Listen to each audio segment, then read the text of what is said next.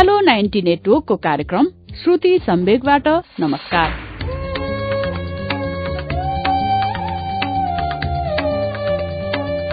उज्यालो ninety नेटवर्कमा हरेक मंगलबार र शुक्रबार राति सवा नौ बजे कार्यक्रम श्रुति सम्वेक प्रसारण हुन्छ। देशभरिका उन्नाइसवटा एफएम रेडियो स्टेशनहरूबाट एकैसाथ प्रसारण भइरहेको कार्यक्रम श्रुति सम्वेकमा हामी वरिष्ठ साहित्यकारहरूका उत्कृष्ट गद्यहरू वाचन गर्दछौं। श्रुति सम्वेकको मंगलबारको श्रृंखलामा गएको सातादेखि हामीले कृष्ण धारावासीको नयाँ उपन्यास आधा बाटो लिएर आएका छौं। यो उपन्यास कृष्ण धारावासीको आत्मकथाको रूपमा प्रकाशित छ। कृष्ण धारावासीको वास्तविक नाम कृष्ण प्रसाद भट्टराई हो। कुल तीन सय चौरासी पृष्ठ रहेको उपन्यास आधा बाटोको गएको श्रृंखलामा कृष्ण धारावासीको परिवारले आफ्नो उद्गम थलो छोडेको बारेमा वाचन भयो। पहाड़बाट कसरी आफ्नो परिवार मधेस आयो र सात वर्षको उमेरमा त्यो बालकले के के सोच्यो भन्ने प्रसंगसम्म पहिलो श्रृंखलामा हामीले सुन्यौं। अब आधा बाटोको दोस्रो श्रृंखलाको वाचन पृष्ठ अठारदेखि सुनौ अच्युत घिमिरेको आवाजमा।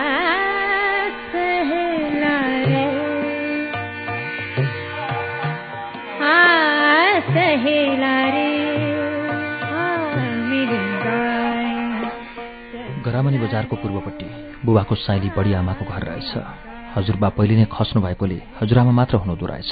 दिनभरि हिँडेर गलेर लखतरान परेको थिएँ। बास बस्ने ठाउँमा पुग्न साथ म भुसुकै निधाएछु।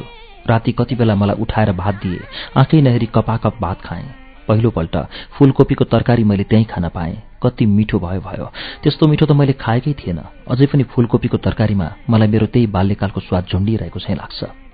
भोलिपल्ट बिहान खाना खाँदै गर्दा मैले प्वाक्कै भनेछु बुबा हिजो मागेको आलु कहिले पकाउने?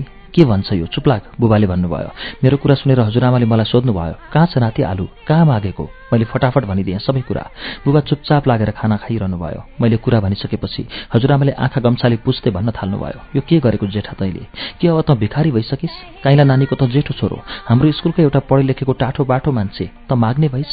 यो के सुन्नु परेको आज मैले? यस्तो सानो बालकलाई पनि चित्त नबुझ्ने काम तैँले किन गरिस्? हेर बाबै मेरा छोरा छैनन् छोरीहरू सबै आफ्ना घर गए। त पनि छोरै होस् आइछस् अब तैँले कहीँ जानु पर्दैन। यहीँ बस। सबै भुरा केटाकेटी यहीँ लिए। यसरी हारेर भाग्नु हुँदैन। त सम्झी त कसको छोरो नाति होस्? बाबुबाजेको इज्जत पनि त केही जोगाउनु पर्छ नि।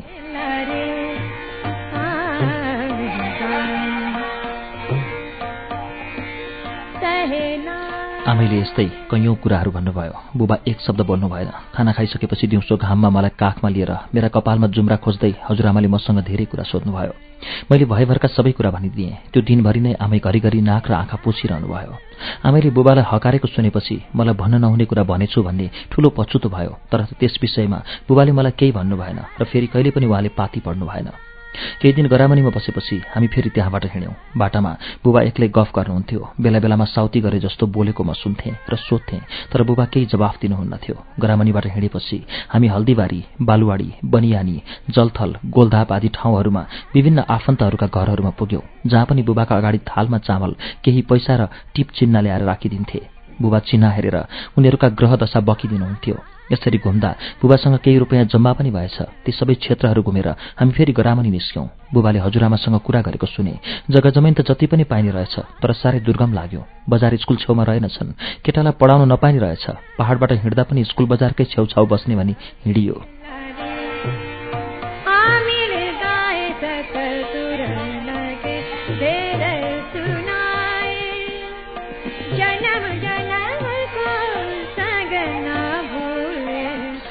मलाई चाहिँ नपढाइ नछोड्ने रहेछन् भन्ने बुझेपछि साह्रै दिक्क लाग्न थाल्यो। पहाडका मेरा प्यारा साथीहरू चतुरे सुकु गोपालहरूको पनि सम्झना हुन थाल्यो। दिदी र बहिनीहरूबाट छुटिएको पनि निकै भइसकेको थियो। उनीहरूसँग कहिले भेट होला भन्ने न्यास्रो पनि लाग्न थाल्यो। तर बुबाको यात्रा भने रोकिएको थिएन। फेरि ग्रामणीबाट हामी हिँड्यौँ। बिर्ता बजार गैला डुब्बा शरणामती शिवगञ्ज महाभारा गौरीगञ्ज हुँदै हामी झापाको पश्चिम क्षेत्र घुमेछौँ अचेल बुझ्दा। जहाँ पुग्दा पनि मानिसहरूले सुरुमा साह्रै खुसी भएर स्वागत गर्थे। भरे भरे कुरा गर्दै गएपछि आफ्नै समस्या र पीडाहरू भन्न थाल्थे। जति नै चारैतिर दौडे पनि घुमे पनि बास बस्ने ठाउँ भने गरामनी नै भयो हाम्रो। चारैतिरबाट थाकेर निराश भएर गरामनी आइपुगेको दिन बुबाले हजुरआमासँग भनेको फेरि सुने मधेसमा बस्न नसकिने रहेछ जहाँ पनि पहिला पैसाकै कुरा उठे। आफूसँग पैसा भने छैन पचास रुपियाँ नगद लिएर पहाडबाट हिँडेको। बाटामा पनि खर्च भयो। साङ्रुम्बामा पन्ध्रपाथी मकै किनिदिएर खाँदै गर्नु भनी मधेस सरे। यत्रो एक महिना मधेस घुम्दा पनि खर्च भयो। अब त पहाड फर्कन पनि खर्च छैन। बरु पहाडमा त आफ्नो घर जग्गा बरबगैँचा छरछिमेक सबै कुरा थियो। अन्नपात सबै साउला जिम्मा लगाएको भए पनि अर्को बाली नपाकेसम्म ऋण त पत्याउँछन् नि। एकपल्टलाई मधेस आएर हेरियो। आफ्नो अनुकूल नहुने देखियो। म त अब पहाडै फर्किने निधोमा पुगे।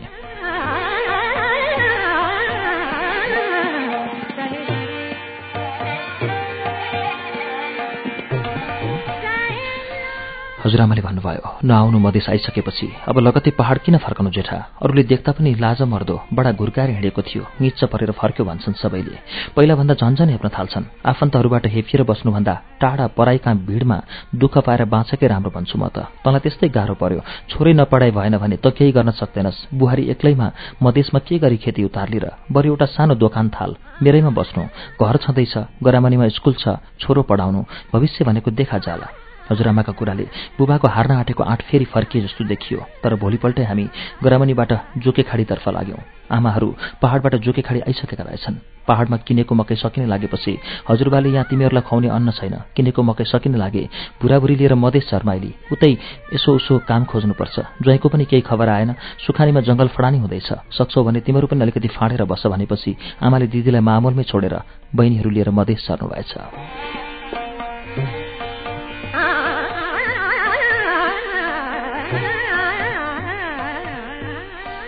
हामी झापा जिल्लाका कैयौं ठाउँहरू घुमेर अब मधेस बस्न नसकिने टुङ्गोमा पुगी पहाडै फर्किने मनले जुकेखाडी आइपुगेका रहेछौं। पहाड फर्किने कुराले मलाई चाहिँ खुसी नै लागेको थियो किनभने मधेसमा बसेमा पढ्नै पर्ने खेल्न नपाइने पक्का भइसकेको थियो। मधेस देख्न पनि पाइहालियो मोटरमा पनि चढियो साइकल पनि छोइयो जुल्फी पनि खाइयो फूलकोपीको तरकारी पनि खाइयो जहाँ पनि धानकै भात खाइयो जता हेरे पनि हिँडे पनि सम्म मैदान नै हिँडियो यी सबै कुरा सुकु चतुरे र गोपाललाई सुनाउन पाइने थियो। साइला काकाले मधेसबाट रेडियो लिएर गएको बेला सबैलाई मैले धक्कु लगाएर निल्न पार्न निल्न पार्न पाए जस्तै यसपालि पनि पार्न पाउने थिएँ। तर आमाले बुबाको कुरालाई भुइँमा खस्नै दिनु भएन उहाँले बडा आँटिलो पाराले भन्नुभयो म त यो जुनीमा अब पहाड फर्कँदै फर्कन्न। त्यहाँ दुनियाँका अगाडि मरेको जस्तो मुख लिएर जानुभन्दा त यतै मर्नु असल। बरु अर्काकै भाँडो मोलेर भए पनि यो पेट पालिन्छ। पहाड फर्किने चाहिँ कुरै गर्नु पर्दैन मसँग। आमा र बुबाका बीचमा निकै ठाकठुक पर्यो तर पहाड जाने कुराको अन्त्य पनि त्यसै दिन भयो। भोलिपल्ट बिहानै आमा हातमा सुर्पा र बन्चरो बोकेर जंगल पस्नुभयो। बुबा पनि आमाको पछि पछि जंगलतिर लाग्नुभयो। मामाहरूले फाँडेको सीमादेखि उत्तरपट्टिको आपटे झोडा फाड्न थाल्नुभयो आमा। साना साना पोथ्रा खुर्पाले बुबा फाड्नुहुन्थ्यो। बन्चरोले ठूलो रुख आमा ढाल्नुहुन्थ्यो।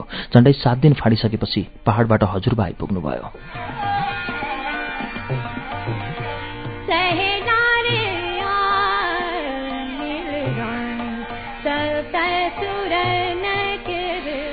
बेलुका हजुरबासँग आमा बुबाका कुरा भए हजुरबाले भन्नुभयो तिमीहरूको नागरिक बनाएको छैन। नागरिक नभएकालाई जग्गा दर्ता हुँदैन। फाँडेर खन्जोत गर्दै गर्नु। जेठाका नाउँमा जग्गा दर्ता गर्नुपर्छ। हजुरबाको कुरा आमालाई मन परेनछ उहाँले भोलिदेखि नै जग्गा फाड्न छोडिदिनु भयो सात दिन फाँडेको जग्गा मामाहरूले खन्जोत गरे। आमा बुवाका बीचमा के सल्लाह भएछ कुन्नी? उहाँहरूले हामीलाई झोडामै छोडेर सानी बहिनी टिकाला मात्र लिएर झोडाको त्याग गर्नुभयो।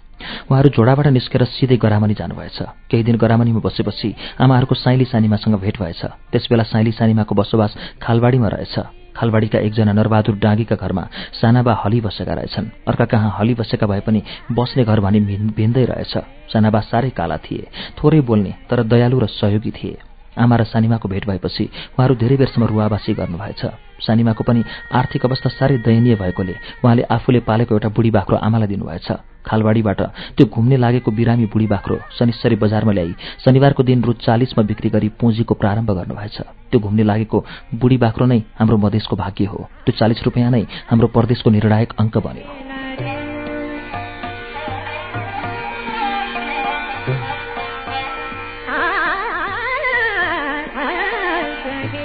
बुढी बाख्रो बेचेर प्राप्त भएको रु चालिस मध्येबाट केही सुर्ती र लाली खरिद गरी चुर दोकानको प्रारम्भ गर्नुभयो। शनिश्चरीबाट सुर्ती र लाली किनेर गरामनीमा चुर बनाएर बेच्न बस्दा दिनभरिमा चार आनाको पनि कहिलेकाहीँ बिग्दैन थियो रे। पछिसम्म आमा भन्नुहुन्थ्यो मलाई दोकानमा बस्न साह्रै लाज लाग्थ्यो। मानिसहरू चुर माग्न आउँदा म उनीहरूको अनुहारतिर हेर्नै सक्दिनँ थिएँ। दिनभरि चुर चाख्नेहरू मात्र आउँथे किन्ने मान्छे हुँदैन थिए। कहिलेकाहीँ दिनको चार आना आठ आनासम्मको बित्थ्यो धेरैजसो चाक्नेहरूले नै सकिदिन्थे। ग्रामनीबाट बोकेर सोमबार र बिहिबार बिर्ता बजारमा शनिबार शनिश्चरीमा चुर लिएर आउँथे। तर दिनभरिमा आठ आना रुपियाँको पनि बित्दैनथ्यो म रुँदै रुँदै गरामनी फर्किन्थेँ। खाने चामल घरमा हुँदैनथ्यो। सानो पावाटिनमा एक टिन चामल पाँच किलो भएका दिन मलाई ढिकुटीभरि अन्न भरिएको जस्तो मन डह्रो हुन्थ्यो।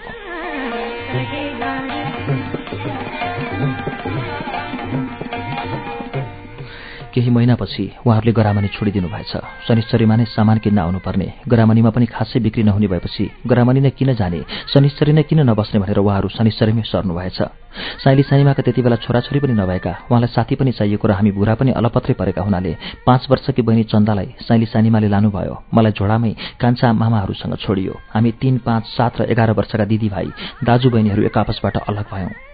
आमा बुबासँग काखकी बहिनी टिका मात्र थिए। हामी टाढा टाढा परेर एकअर्कालाई सम्झेर रोइरह्यौँ तर हामीलाई भेट गराउने र एकै ठाउँ पार्ने समय भने पछिसम्म नै आएन।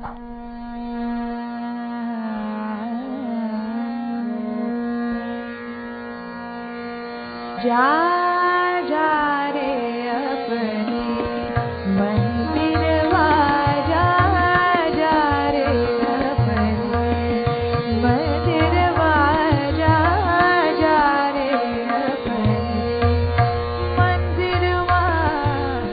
सानैदेखिको रोगी। आमा बाबुको एक मात्र छोरो। कहिल्यै कुनै काम नगरेको। तर यता मेरो भागमा महाबलमा बाख्रा हेर्ने काम जिम्मा लागेको थियो। बाख्रा नछोड्नु बाघले घिसार्छ भनेको थियो। त्यसैले म बाख्राहरूको पछि पछि हिँडिरहन्थेँ। म पछि पछि हिँडेकाले बाख्राहरू पनि चर्न नपाई अघि अघि हिँडिरहन्थे। जति बाख्रा हिँड्थे त्यति म हिँड्थेँ। जति म हिँड्थेँ त्यति बाख्रा हिँड्थे। यसरी दिनभरि हिँडेकाले बाख्रा भोकै हुन्थे र म गलेर लखतरान हुन्थेँ। पछि पछि भने मलाई बाख्रा हेर्ने काम दिगदार लाग्दो र रिस उठ्दो हुन थाल्यो र जेसुकै होस् भनेर म कुनै ठुटोमाथि बसिरहन्थेँ र बाख्राहरू पनि चरिरहन थाले। यो बाख्रा हेर्नुभन्दा त बरु पढ्नै पाए हुन्थ्यो जस्तो लाग्न थाल्यो मलाई। वैशाखदेखि दुई हजार पच्चिस साल सुरु हुँदो रहेछ। त्यत्तिकै बर्खा लाग्यो। आँधी तुफान आउन थाल्यो। खोला नाला बढ्न थाले। जुकेखाडीकै छेउमा एउटा खरे खोलो छ। त्यो एकै क्षणमा थाहै नपाई वात्तै बढेर आउने गर्छ। त्यसैले त्यस खोलालाई पगला खोला भन्थे। पगला बढेर हामीलाई प्राय बाटो छक्न थाल्यो। त्यसले कहिले अजिङ्गर बगाएर ल्याउँथ्यो कहिले ठुला ठुला मुडा बगाएर ल्याउँथ्यो। पगलाभरि पनि बिरिङ टाङटिङ वाकुली फुलमती जस्ता खोलाहरू थिए। ती खोलाहरू तरेर भागेर आमा बुबाहरू भएका ठाउँमा पुग्न सक्ने सम्भावनै थिएन। थाहै नपाई अब दुई महिनाका लागि बन्दी भइसकेका रहेछौँ। जंगलका स्याउलाले छाएको छाप्रो चुहेर राति सुत्नै नहुने हुन थाल्यो। जे भए पनि दुःखलाई झेल्नुपर्ने बाध्यता जीवनसँग जोडिएकै हुँदो रहेछ। बर्खा लागेपछि आमा बुबासँग पनि भेट हुन छोड्यो। दिदी र चन्द्रासँग भेट हुने त कल्पनै गर्न छोडेको थिएँ मैले।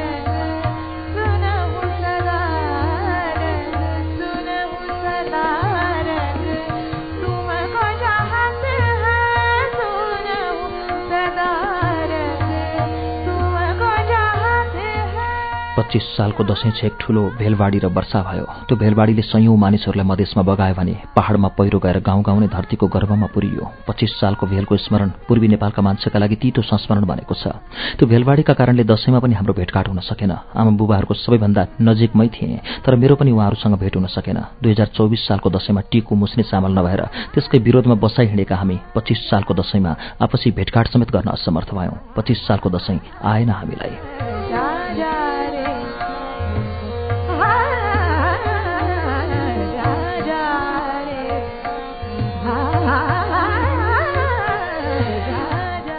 वर्षसम्म झोडामा बसे पनि त्यहाँ मेरा कुनै साथीभाइहरू भएनन्। प्राय सबै मभन्दा ठुलाबडा नै थिए र उनीहरूसँग मेरा कुनै कुराहरू त्यति मिल्दैन थिए। मावलमा बितेको एक वर्ष अवधिमा मैले सावा अक्षर चिन्ने मौका पाएँ। हजुरबा र कान्छा मामाबाट मैले अक्षर चिन्न सिकेँ। पढ्न भनेपछि पटक्कै मन नलाग्ने मलाई त्यति अक्षर चिन्न सकेकोमा खुबै गर्व लागेर आयो। मेरा पहाडमा छोडिएका साथीहरू र दिदीबहिनीहरूले नजानेका कुरा मैले जान्न सकेकोमा भने म खुबै आनन्दित भएँ। दसैँ तिहार सकेपछि मधेसमा जाडो सुरु भयो। हामी मधेस हिँडेको पुरा एक वर्ष पुगिसकेको थियो। दुई हजार पच्चिस साल पुस नौ गतेका दिन आमा बुवाहरू शनिश्चरी बजारमै बस्न थालेकाले अब मलाई स्कुल हुल्ने षड्यन्त्र सुरु भइसकेको रहेछ। दिदी मावलमै र बहिनी खालबाडीमै थिए तर मलाई भने सुखानीबाट झिकाएर आफूसँगै राखी स्कुलमा नाम लेखाइदिए। शनिश्चरी प्राथमिक विद्यालयको शिशु कक्षाको विद्यार्थीका रूपमा पार्टी खरी बोकेर म विद्यालय जान थालेँ। नौ वर्षको उमेर टेकिसकेको म भर्खर क ख पढ्न थालेको थिएँ। कक्षामा म भन्दा निकै कलिला केटाकेटीहरू पनि हुन्थे तर उमेर अनुसारको शरीर नभएकोले म अरू सरकै देखिन्थेँ। शनिश्चरी बजारको बीचमा रहेको गिरीहरूको ठूलो घरका पेटीमा हाम्रो बसोबास थियो। दिनभरि बजारको बीचमा चुर दोकान गर्यो र साँझ सोही घरका पेटीमा खाना पकाएर खायो र सुत्यो। झ्याल ढोका बाह्र बेरा केही नभएको बजार बीचको खुल्ला ठाउँमा झण्डै एक वर्षदेखि आमा बुबाहरूले समय बिताइसकेका थिए। जाडोको लागि बाक्ला ओढ्ने ओछ्याउने लुगाफाटाहरू थिएनन्। साधारण ओढ्ने बर्को र पातलो बोराका चटाईहरू ओछ्याएर रात बिताउनु पर्थ्यो। रातभरि जाडोले शरीर कामिरहन्थ्यो। बहिनी जाडोले रोइरहन्थे। बिहान बिउजदा भुस्या कुकुरहरू हामीसँगै गुडुल्केर सुतिरहेका हुन्थे। बिउजेर धपाउँदा पनि ती अटियर कुकुरहरू भाग्दैनथे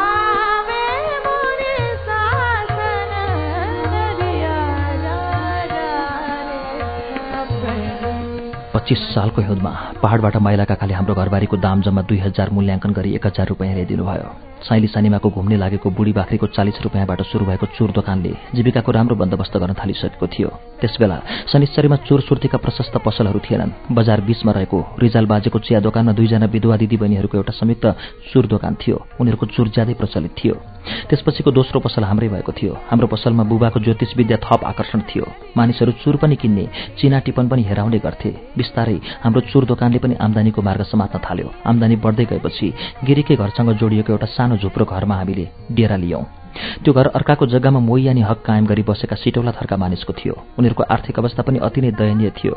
उनीहरू चिया नास्ताको व्यापार गर्थे। घरको छानो विभिन्न टिनका पुराना पाप्राहरूले छाएको र बर्खामा पानी चुइरहने थियो। त्यस्तै भए पनि झ्यालडोका भएको घर जस्तोसम्म हुनाले आफ्ना मालसामान र शिर लुकाउन हुने सस्तो भाडामा पाइएकाले त्यहीँ बस्नु निदो भयो।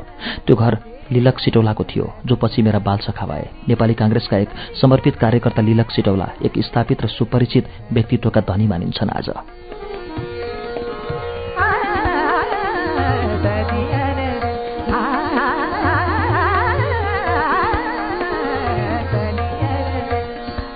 पहाडबाट एक हजार रुपियाँ पनि आएपछि बुबालाई त्यो पैसाले ठुलै व्यापार गर्ने जङ चलेछ। बुबा एक किसिमको फुर्के स्वभाव भएका मानिस हुनुहुन्थ्यो। उहाँलाई सानातिना कुराले पनि फुरुक्क पार्न सकिन्थ्यो। त्यो एक हजार रुपियाँ भनेको त्यसबेला कम थिएन। त्यो पैसाले जग्गा किनेको भए पनि दुई बिघा जमिन सजिलै आउँथ्यो तर उहाँले त्यसो गर्नु भएन बरु ठुलै व्यापार गर्ने भएर उहाँले आठ सय रुपियाँको आलु खरिद गर्नुभयो। ठुलै व्यापारी हुने उहाँको सपना त्यसबेला टुट्यो। जब थाक लगाएर राखेका आलुका बोराभित्र आलु पटपट गर्दै फुट्न थाले र घरै दुर्गन्धले व्याप्त भयो। आलु कुहन थालेपछि दुई तिन दिनभित्रैमा आधा जसो त फालिसकियो। बेच्ने नभएपछि आलुलाई उसिनेर र काँचै ओख्लीमा हाली कुटेर त्यसलाई मस्यौरा बनाउन कोसिस गरियो। तर ती कुनै पनि प्रयत्नले आलु कुहुने क्रमलाई छेक्न सकेन। पहाडबाट आएको एक हजार रुपियाँ कुहिएको आलुसँगै गाडियो।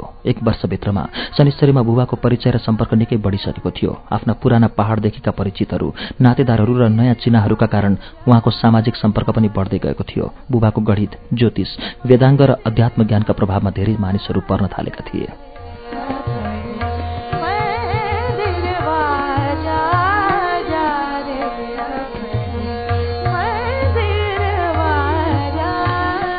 शनिश्चरीका एक प्रतिष्ठित समाजसेवी मालिक कहलिएका नागरिक हरिविलास वनसँग बुहाको गहिरो मित्रता बढेर गयो। हरिविलास वनलाई पटवारी मालिक पटवारी बा आदि भनेर मानिसहरूले चिन्दथे। पटवारी बा र बुबा दिनभरि दिनभरि जस्तो उहाँको जनसेवा मिलको गद्दीमा बसेर अनेक प्रकारका गफहरू गरिरहनुहुन्थ्यो। बुबाको तीव्र बुद्धि र दयनीय आर्थिक अवस्थालाई देखेर पटवारी बाले सातपत्रेमा रहेको उहाँको देवान देवेन्द्रलाल कर्णको नाममा दर्ता भएको जग्गा कमाई खान जिम्मा दिनुभयो। छ बिघा जग्गा अधिया कमाउन पटवारी बाले जिम्मा लगाएपछि हामी सातपत्रेमा सर्ने भयौं।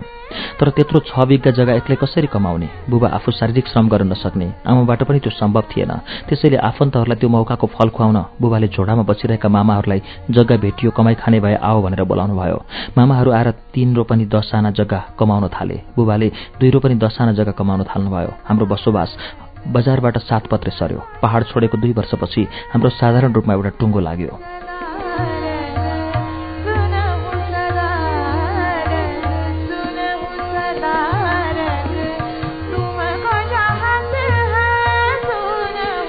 बजारमा बसोबास गर्न थालेपछि मेरा साथीहरूको संख्या बढ्न थाल्यो। म पार्टी च्यापेर स्कुल गए तापनि स्कुलबाट फर्किसकेपछि स्कुल नपढ्नेहरू नै मेरा साथी थिए। बजारमा बस्ने सबै मेरा समकालीन साथीहरू बेगारी र फटाई गर्न सिपालु थिए। उनीहरूकै सङ्गतले ममा पनि ती गुणहरू बिस्तारै भरिँदै गए। बजारका मेरा बालसखाहरूमा दुलारे डुम बिजु विजय घोष तिलक अजय दीपक विजयका भाइहरू विमल बैंगाडको छोरा काले हालजितेन्द्र कडरिया अलग फुयल कुमार दमाईको छोरा विष्णु ढकाल तारचन बिहारी व्यापारीको छोरा भिखमचन्द्र मित्तल लिलक सिटौला आदिहरू थिए। यिनीहरूमध्ये लिलक अलक भिखम र विष्णु स्कुल जान्थे। यी सबै कोही मभन्दा जेठा कोही कान्छा भए तापनि सबै मभन्दा दरा बलिया थिए। म लुत्ते र कमजोर थिएँ। कहिले उनीहरूसँग कुद्न नसक्ने कसैलाई लाप्पामा जित्न नसक्ने तर पनि सबैले मलाई माया गर्थे र कहिल्यै साथ छोड्दैनथे। जहाँ जाँदा पनि सँगै लान्थे र अप्ठ्याराहरूमा मद्दत गरेर उनीहरू बराबरकै चाहिँ अनुभव गराउँथे तर म कुनै खेलमा पनि उनीहरू बराबर हुन सक्दिनथे। गुच्चा खोपी खाप लक्कु आसपास आदि सबै खेलहरूमा म कहिले जित्ने खेलाडी हुन सकिनँ।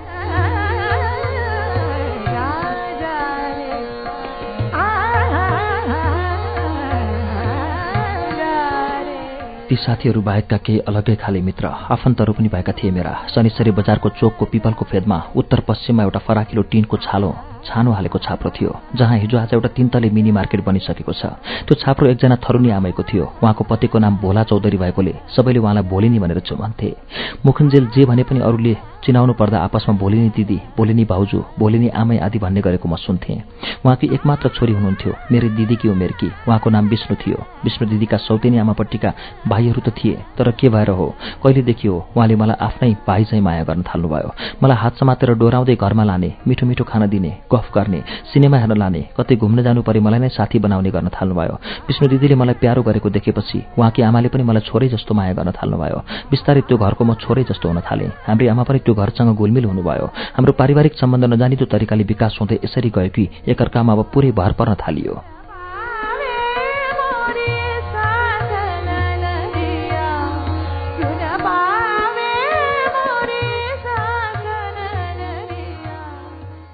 हामी अहिले उज्यालो नाइन्टी नेटवर्कको कार्यक्रम श्रुति सम्वेगमा उपन्यासकार कृष्ण धरावासीको उपन्यास आधा बाटो सुनिरहेका छौं।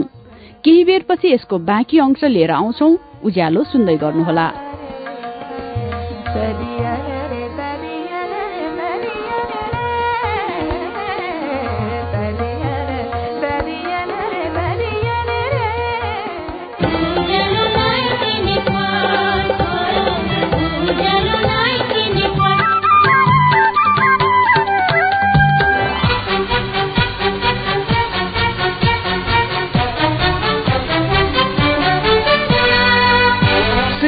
कुरा प्रश्न विचार। उज्यालो 90 नेटवर्क।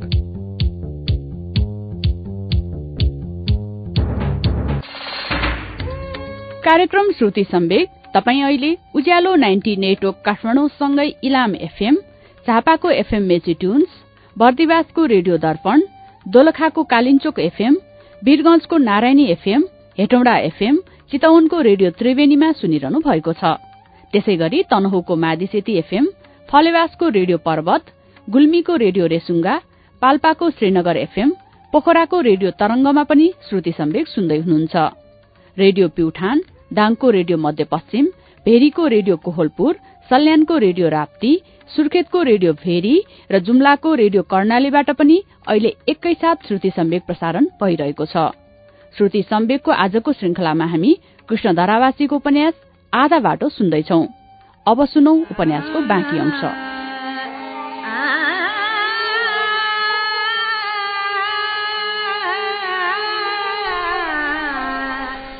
हाम्रो हिमचिम यति बढ्यो कि म भोलि नै आमैकोमा रात बस्न थालेँ।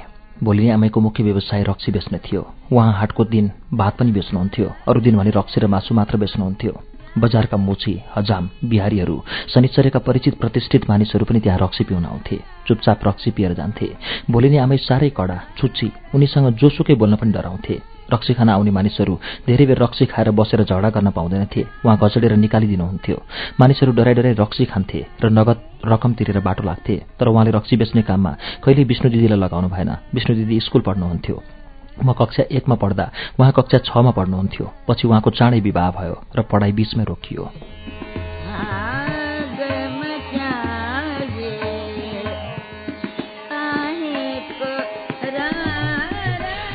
त्यसबेला शनिश्चरमै एउटा रक्सी भट्टी थियो। त्यो रक्सी भट्टीमा विभिन्न स्तरका रक्सीहरू तयार हुन्थे। भोलि नै आमाका पसलमा बिक्री हुने रक्सीमा रम सोफी दुधिया र घरैया भन्ने हुन्थे। घरैया भन्ने सबैभन्दा सस्तो हुन्थ्यो। त्यो रक्सी चाहिँ कुल्लीहरूले ज्यादा पिउँथे। सबैभन्दा महँगो थियो रम। त्यो चाहिँ शनिश्चरेका ठूला बडा गन्ने मान्यहरूले पिउँथे। सोफी भन्ने चाहिँ अलिक ज्यादा गनाउँथ्यो। मलाई दुधिया रक्सी हेर्नमा रमाइलो लाग्थ्यो किनभने त्यो साधारण अवस्थामा पानी जस्तै सफा हुन्थ्यो। तर त्यसमा पनि पानी मिसाएपछि त्यो दुध जस्तो सेतो हुन्थ्यो। पानी हाल्न साथ त्यो कसरी सेतो भएको होला भन्ने सधैँ लागिरहन्थ्यो। मलाई त्यसबेला ती सबै खाले रक्सीको दर रेट र मात्रा थाहा थियो। मलाई दोकान जिम्मा लगाएर प्रायःजसो उनीहरू बाहिर फेर गइरहन्थे। म दिनभरि रक्सी बेचेको पैसा एक रुपियाँ पनि तलमाथि नगरी जिम्मा लगाउँथे। कहिले त्यो पैसा लुकाउँ चोरौँ जस्तो लाग्दैन थियो।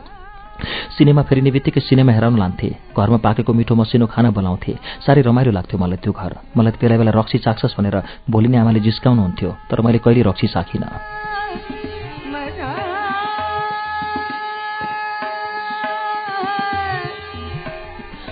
एउटै घरमा बसेका हुनाले मेरो सबैभन्दा घनिष्ठ साथी लिलक्सी टोला भए उनी मभन्दा उमेरमा जेठो पनि र बलियो पनि भएकाले उनका लागि मभन्दा पनि मेरो लागि उनी बढी आवश्यक थिए।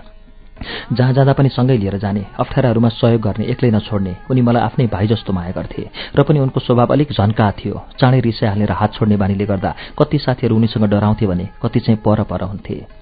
बजारको वातावरण जहाँ पनि उस्तै त होला नि। हामीमा अनेक नराम्रा बानीहरू विकसित हुँदै गए। हामीलाई सिनेमा हेर्न सधैँ पैसा चाहिन्थ्यो।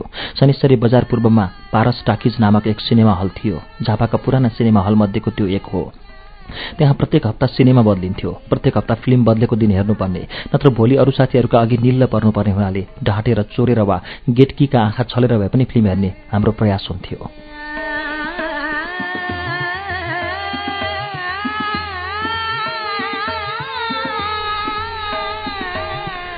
फिल्म नहेरी नहुने हुनाले त्यसका लागि पैसाको बन्दोबस्त गर्नु हाम्रो सबैभन्दा प्रमुख कार्य हुन्थ्यो। कतिपय बेलामा म बुबाको गोजीबाट पचास पैसा चोर्न सफल हुन्थेँ। त्यसबेला सिनेमाको टिकटको दर चार प्रकारको थियो। चौथो श्रेणीको पच्चिस पैसा तेस्रो श्रेणीको पचहत्तर पैसा दोस्रो दर्जाको एक रुपियाँ र पच्चिस पैसा र प्रथम श्रेणीको एक रुपियाँ पचहत्तर पैसा थियो। हामीलाई हप्तामा पच्चिस पैसाको व्यवस्था जुनसुकै हालतमा आवश्यक थियो त्यो पच्चिस पैसाका लागि हामीले चोर्ने बानी पनि बसाल्यौं।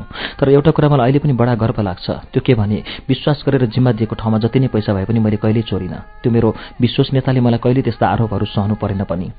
सिनेमाका लागि पैसाको व्यवस्था गर्नुपर्दा हामीले शनिबार शनिबार सुर्ती हट्टीमा गएर व्यापारीका आँखा छली सुर्तीका मुटाहरू चोर्थ्यौं र सस्तैमा बेच्थ्यौं। कुनै हप्ता खाडीहरूमा माछा मार्थ्यौं र त्यो बेच्थ्यौं। एक हप्ता त हामीले विभिन्न चर्पीहरूमा बसेर दिशा धुने पानी बोक्ने हलुङ्गेका लोटाहरू चोरेर ढुङ्गाले किच्चाई भाँडा पसलहरूमा पनि लगेर बेच्यौं।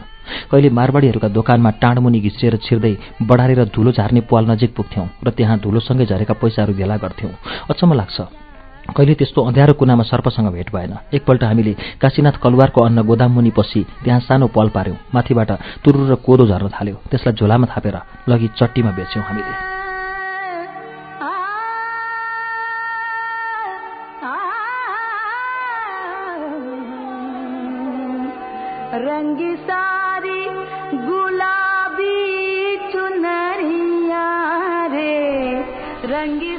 एकपल्ट हामीमा चुरोट पिउने लहर चल्यो। त्यसबेला आशा चुरोटको दाम पाँच पैसा थियो। चुरोट किन्ने पैसा नभएपछि चुरोटका ठुटा भेला गर्न थाल्यौं। बाँकी सबै काम छोडेर चुरोटका ठुटा भेला गर्ने र एकान्तमा गएर पिउन थाल्यौं। कसले कतिको लामो ठुटो भेट्यो भन्ने प्रतिस्पर्धा चल्दा चल्दै एक दिन एउटा साथीले भर्खर सल्काएर दुईपल्ट मात्र तानेको चुरोट हातैबाट खोसेर भाग्न लाग्दा पक्राउ खाएर मजाले पिटे खायो। त्यसपछि चुरोट अभियान हाम्रो बन्द भयो।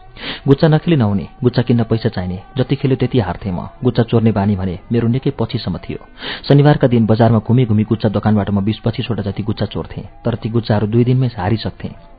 त्यस बेलाको सबैभन्दा तगडा गुच्चा खेलाडीमा दीपक र तिलक नाम गरेका दुई घोष भाइहरू थिए। उनीहरूले हाम्रा समूहका सबै गुच्चा जितिदिन्थे।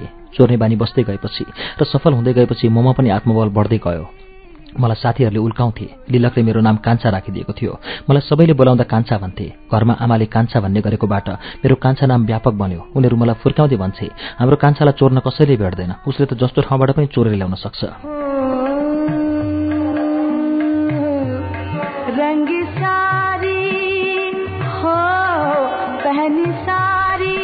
उस्तै उल्क्याईको घरमा एक दिन शुक्रबार राति रमाइलो घटना भयो। यो दुई हजार छब्बिस साल हिउँदको कुरा हो। शनिश्चरी झापाको उत्तरी भेगमा पहाड़को नजिकै रहेको बजार हो।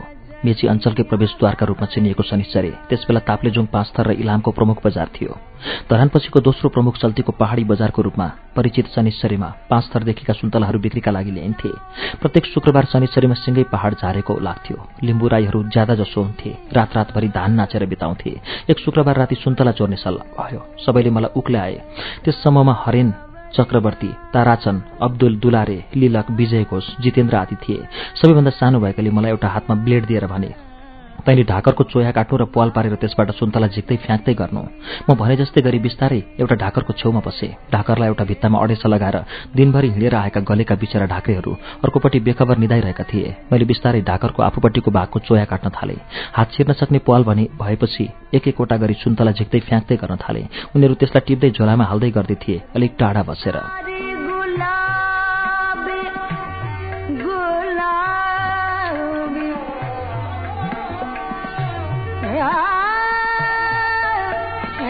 एकाएक खन्द्याङ्ग गरेको आवाज आयो। डाकरमाथि घोप्ट्याएर राखेको हलुङ्गेको थाल डाकर खोक्रिएपछि तल खसेर बजेको रहेछ। आएको हो भन्दै निधाएका डाकेहरू बिउजिए म खुर्र कुदेर गएर सन्तलाल गट्टानीको गोलाको टाँडमुनि पसेँ अलिक पर सुन्तला थापिरहेका साथीहरू अत्तालिएर भागे। भाग्दाखेरि दुलारी हरिजनको एउटा खुट्टो अलिक पर भर्खरै आइपुगेर चम्का गाडेर भात पकाउँदै गरेको भाँडोमा परेछ। आत्तिएर रुँदै भाग्दा केही पर पुगेपछि भाँडो उसको खुट्टोबाट खुस्केर खस्यो।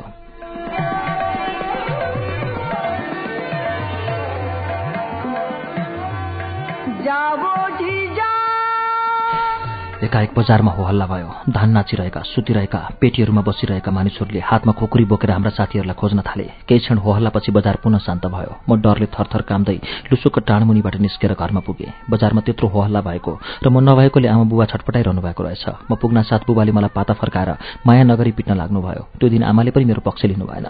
पिताजीको त्यो निर्मम पिटाइ खाएपछि भोलिपल्टदेखि मेरो बाहिर फेर हिँड्ने र चोर्ने काम बन्द भयो। तर सिनेमा त जसरी पनि हेर्नै पर्ने हुन्थ्यो। आफू सानो भएकाले टिकट काट्न नसक्ने हुँदा टिकट काट्न सक्ने साथीको लागि समेत आफूले पैसाको व्यवस्था गर्नुपर्दा प्रत्येक हप्ताहरूलाई पच्चिस पैसाको र मलाई पचास पैसाको खाँचो पर्थ्यो।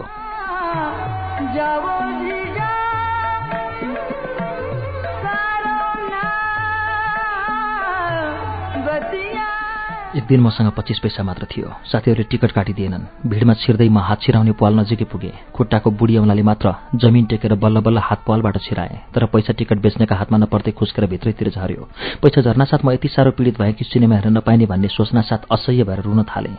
सबै मानिसहरू हलभित्र पसिसके। टिकट बिक्री बन्द भयो। भित्र फिल्म सुरु भयो। यता भाइ र मेरो रुवाई झन्झन तेज हुँदै गइरहेको थियो। मेरो त्यो रुवाईलाई खप्न नसकेरै होला। टिकट बिक्री गर्ने लोकनाथ घिमिरे बाहिर आउनुभयो र मलाई कानमा समातेर लगी चौथो श्रेणीमा छिराइदिनु भयो भित्र पस्नासाथ म चुपचाप लागेँ त्यसबेला दो दुश्मन भन्ने फिल्म लागेको थियो।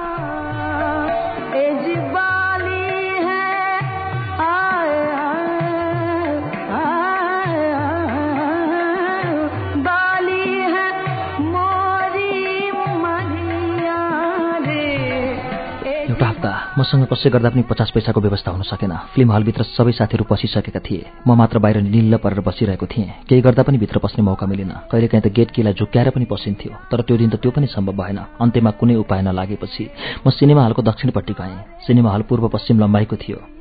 दक्षिणपट्टि कहिले नखुल्ने खालका आपतकालीन ढोकाहरू थिए। ती ढोकाका चेपबाट भित्रको पर्दा अलिअलि देखिन्थ्यो। एउटा आँखालाई हातले छोपेर अर्को आँखा ढोकाको चेपमा राखेर हेर्दा भित्र पर्दामा कसैको नाक मात्र कुनै बेला खुट्टा मात्र कहिले घरको एउटा झ्याल मात्र आदि देखिन्थ्यो। बोलेको सम्वाद त झन् केही पनि बुझिँदैन थियो। त्यही भए पनि म बडो दत्तचित्त भएर अघि कति बेलादेखि हेरिरहेको थिएँ।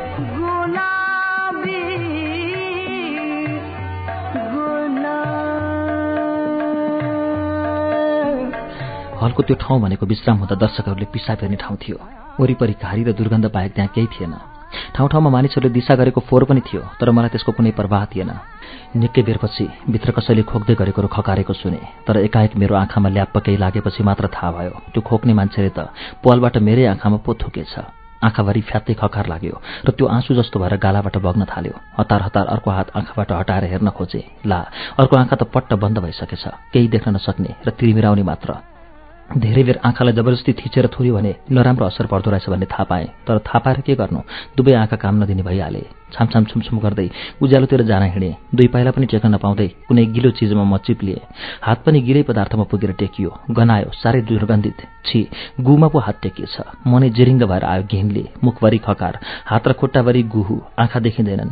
नर्ककुण्ड भनेको त्यही होला जस्तो लाग्छ मलाई। अचेल पनि सम्झदा। बिस्तारै उज्यालोमा आएँ। अलिक क्षणपछि थिचिएको आँखाले केही देख्न थाल्यो। नजिकैको इनारमा गएँ। एउटा बाल्टी त्यही रहेछ। वरिपरि हेरे मानिस कोही थिएनन्। हतार हतार बाल्टीको डोरी समातेर पानी झिकेँ र हातखुट्टा र मुख धोएँ। लगातार दुई तीन बाल्टी पानीले हातमुख धोइसकी अलि पर ओझेलमा मात्र के पुगेथे एउटी आइमाई पानी भर्न भनेर आइन्। बाल्टीको डोरीभरि गु नै गु देखेर कराउन थालिन्। अरू पनि तिन चारजना मानिस भेला भए। म एकान्तमा उभिएर हाँसेँ र घरतिर लागेँ। भोलिपल्ट दिनभरि लगाएर मानिसहरूले इनार सफा गरे। त्यो दिनदेखि सिनेमाप्रतिको मेरो आसक्ति चाहिँ घटेर गयो। मलाई सिनेमा हेर्ने रुचि नै घट्दै गयो।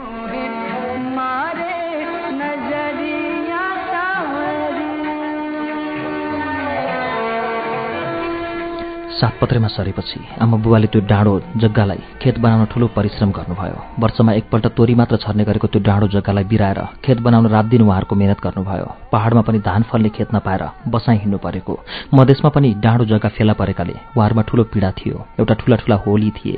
एउटा होली मामाहरूले फाड्नुभयो। एउटा होली आमा बुबाहरूले फाड्नुभयो। धेरै वर्षपछिसम्म पनि जंगलका रूपमा रहेको त्यस ठाउँलाई छिर्न नसक्ने आपट्टे झाडी भएकाले सातपत्री भन्ने गरेको रहेछ। शनिश्चरी बजार र छेउछाउमा मरेका मानिसहरूलाई त्यहीँ लगेर गाड्ने चलन रहेछ। एक प्रकारले त्यो चिहानघारी नै रहेछ। त्यही भएर पनि त्यस ठाउँमा अरू मानिसहरूले बस्ने मन नगरेका रहेछन्। पछिसम्म पनि त्यहाँ जोतखन गर्दा मान्छेका टाउका हातखुट्टा र करङका हड्डीहरू भेटिन्थे। कतिपय त्यस्ता हड्डीहरूलाई आलीमा पुर्ने गरिन्थ्यो।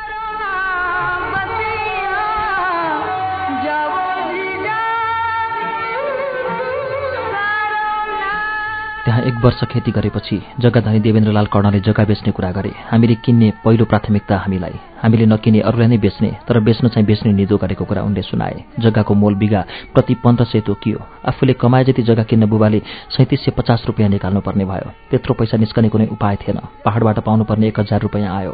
त्यो वर्षको बाली बेचबिखन गर्दा एक हजार जम्मा भयो तर अरू पैसा निस्कने ठाउँ भएन।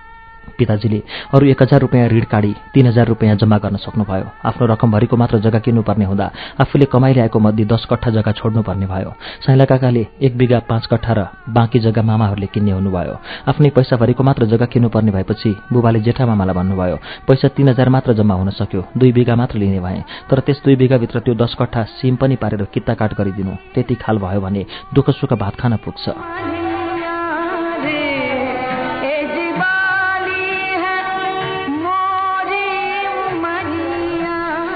त्यही सल्लाह अनुसार जग्गा किनबेच भयो? सबैका नाममा धनी पूर्जा आयो। हाम्रो घरमा खुसीको सीमा रहेन। आँखाभरि आँसु पारेर बुबाले भन्नुभयो कमलीकी आमा हेर पचास रुपियाँ गोजीमा हालेर तीन वर्ष अघि बसाइ हिँडेका हामी। आज हामीसँग मधेसमा आफ्नै दुई बिघा जग्गा भयो।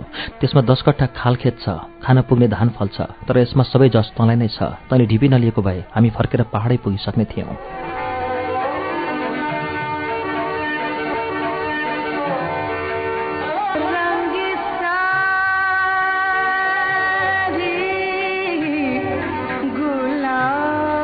बुबाको शरीर कमजोर भए पनि उहाँलाई काम गर्ने ठुलो जागर र रहर थियो। टुक्रुक्क बसी बसी खन्नुहुन्थ्यो झार जिलाउनुहुन्थ्यो हँसियाले घाँस काट्नुहुन्थ्यो सब काम गर्नुहुन्थ्यो उहाँमा विचित्रता थियो। खानेकुराको परिकार बनाउने कला थियो वैदाङ्गी गर्नुहुन्थ्यो घरेलु औषधि बनाउनुहुन्थ्यो ज्योतिष विद्या जान्नुहुन्थ्यो धामी भएर झारफुक गर्नुहुन्थ्यो गणितको राम्रो अनुभवी हुनाले शिक्षण कार्य पनि गर्नुहुन्थ्यो। बहुमुखी प्रतिभा थियो उहाँमा प्रखर तर्कशक्ति र सुरो स्वभावले गर्दा शरीरले नसके पनि बोलेकै भरमा गाउँ समाजमा आफूलाई उभ्याउनु भएको थियो। उहाँलाई कसैले लङ्गडा बाजे भन्थे कसैले ज्योतिषी बाजे भन्थे कसैले ज्योतिषी जेठो भन्थे उहाँका परिचयका अनेक नामहरू थिए।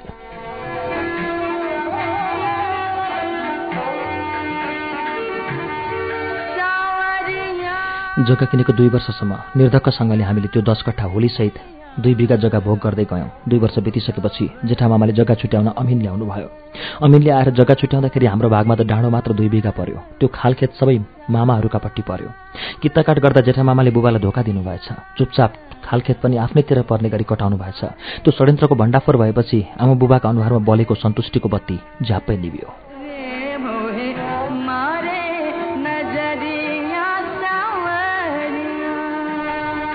मामाले भन्नुभयो जे भयो भयो। अब आफ्नो किताबमा परेको जग्गा आफूले भोग चलन गर्नुपर्छ। पिनाजुले त्यो जग्गा छोडिदिनु। बुबाले भन्नुभयो मैले उति बेलै खाल चाहिँ मेरो भागमा पारिदिनु।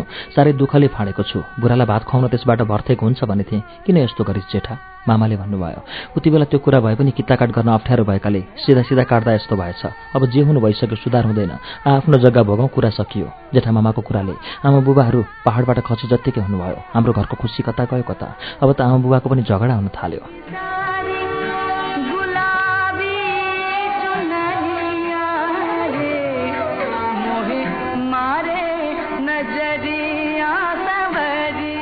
भोगेको जग्गा कसै गरी पनि नछोड्ने एड्डी आमा बुबाले लिनुभयो। अझै दुई वर्षसम्म हामीले त्यो जग्गा छोडेनौँ। त्यस जग्गाको न्युमा मामाहरूसँग रात दिन झगडा हुन थाल्यो। त्यति नजिकमा बसेर पनि मावलसँगको आउजाउ बन्द भयो। हजुरबा हजुरआमा मामाहरू अविवाहित कान्छी सानीमा लगायत सबैसँग बोलचाल बन्द भयो। दसैँमा टिका लगाउन पनि हामी कोही गएनौँ। त्यस वर्ष दुई हजार उन्तिस साल तिहारमा आमा नराम्रो गरी रुनुभयो। उति टाढा पल्लो पहाडदेखि माइतीको आड भरोसा पाइएला भनेर अपाङ्ग पति र नाबालक छोराछोरी लिएर हाम फालेर झरेकी। आज माइतीले नै त्यसो गरेपछि मन लुकाउने कतै ठाउँ थिएन। अझ त्यसमाथि बेला बेला बुबाले हान्ने गरेका छड्के बाँडहरूले उहाँलाई साह्रै नै खोज्थ्यो दसैँमा त टिका लगाइएन नै तर तिहारमा पनि आफ्नो हात खाली हुनेपछि आमा निकै राम नराम्रो गरी रुनुभयो।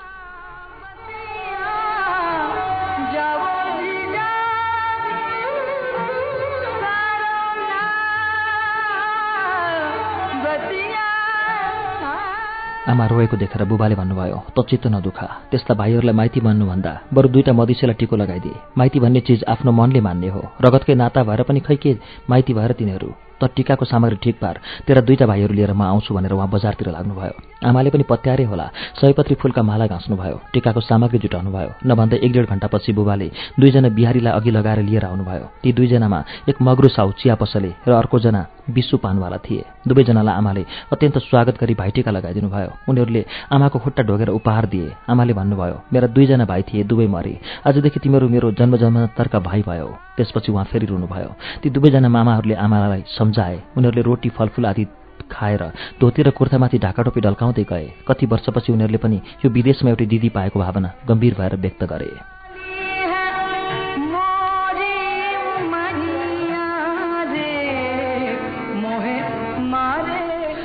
सारा नाताको त आफन्तहरूसम्म त्यो खबर फैलियो। मामाहरूलाई कसरी राम्रो भनेनन्? धनको अनुहार रातो हुन्छ बिनाजु भन्दै जेठा मामा बाजिरहनुहुन्थ्यो। धनका लागि आफ्नो सामान्य नैतिकता समेत त्यागिसकेका मामाहरूलाई कुनै आफन्तहरूले सम्झाउन सकेनन्। चन्द्रप्रकाश ढकाल हरिविलास वन विष्णुप्रसाद ढकाल फतेबहादुर बुढाथोकी आदि कसैले सम्झाउँदा पनि उहाँ मान्नु भएन। तीन वर्षपछि उहाँले अरू बाह्र सय रुपियाँ थप्ने भए पास गरिदिने शर्त राख्नुभयो। घरमा आमा बुवाको सल्लाह भयो। पास गरिदिन्छ भने पैसा दिउँ त्यतिमा राल काडिहाले सदाको यो रडाको किन राख्ने भने पैसा जम्मा गर्न लाग्नुभयो। बाह्र सय रुपियाँ निकाल्नु सजिलो थिएन। आमाको डेढ तोला सुन बचेको रहेछ। त्यसलाई दुई सय पच्चिस रुपियाँमा मुरलीधर गट्टानी कहाँ बेचियो? त्यहाँ पुडी गाई थियो। त्यसलाई सात सयमा बेचियो। अरू केही चाँदीका गरगहना र सरसापट्टि गरेर पैसा बुझाउन जाँदा कान्छा मामा बुरुको उफ्रे कान्छा मामाले हक दाबी गरी जग्गा पास नगरिदिने भए।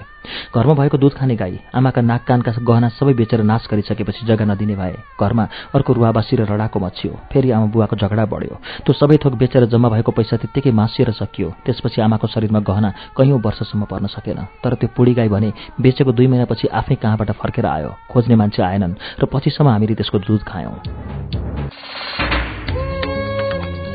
कार्यक्रम श्रुति सम्वेगमा भर्खरै वाचन गर्यौं कृष्ण धरावासीको नयाँ उपन्यास आधा बाटो। यो उपन्यास उहाँको आफ्नो आत्मकथाको रूपमा भर्खरै बजारमा आएको हो। आजको दोस्रो श्रृंखलामा उपन्यासकारले आफ्नो बाल्यकालका संस्मरण अन्तर्गत आफ्नो परिवारले पाएका दुःखहरूको चर्चा गर्नुभएको छ। बाल्यकालमा संगतका कारण आफूले गरेका गल्तीहरू सिनेमा हेर्ने मोहले भोग्नु परेको शास्ति अनि दुःख पाएको अवस्थामा पनि आफूलाई प्यारो गर्ने केही परिवार र आफ्ना केही साथीहरूबारे आजको वाचनमा प्रस्तुत भयो। माओलीले आफ्नो परिवारमाथि विश्वासघात गरेपछि बेहोर्नु परेको व्यवहारको चर्चा सँगै आजको वाचनले विश्राम लिएको छ। बाँकी प्रसंग अर्को साता अगाडि बढ्छ।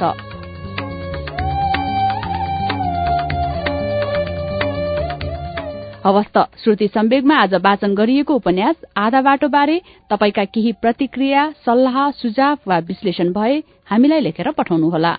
हाम्रो ठेगाना हो कार्यक्रम Shruti Sambeg post box number छ चार छ नौ काठमाडौँ र इमेल ठेगाना हो S H R U T I at U N N dot com dot N P आउँदो साता आजको दिन आजकै समयमा कृष्ण धारावासीको आधा बाटोको तेस्रो श्रृंखला लिएर आउनेछौ।